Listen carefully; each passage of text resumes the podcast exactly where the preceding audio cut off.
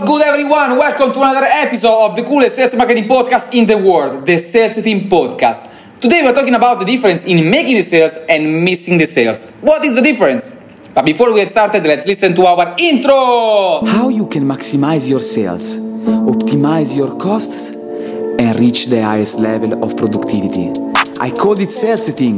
My name is Alessandro Ubertis, and welcome to my podcast.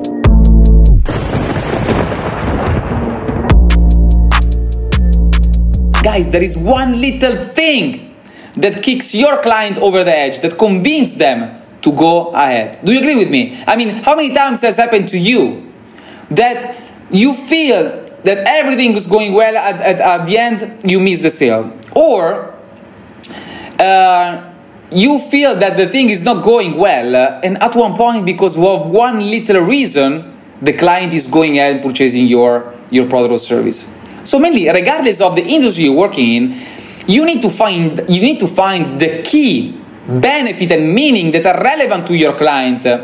If not, you might lose the sale. They don't care about all the features, nice features and benefit of your product uh, until you talk about what is relevant to them. And most of the times there is one little feature, benefit and meaning uh, that is relevant to the client. And if you don't highlight that one, you might lose the sale. So make sure you deeply understand your client's fears, you understand your client's roadblocks, walls, and desires, uh, and highlight only what is relevant to the person in front of you when offering your product. Alright? So, based on your experience, I'm very curious to know what is the most common benefit and meaning that convince your client to purchase your product.